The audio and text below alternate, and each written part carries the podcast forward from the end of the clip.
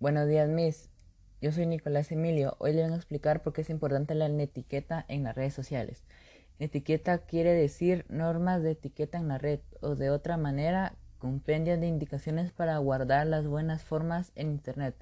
Se trata de un conjunto de sugerencias que nace por convenio entre las personas que comparten un espacio común, una aplicación un servicio terminado en red no tiene validez legal o complementarios a las normas generales de uso, las reglas del servicio que puede tener cada website o aplicación online. En Internet convivimos muchos usuarios. Son máquinas las que nos facilitan las comunicaciones entre unos y otros.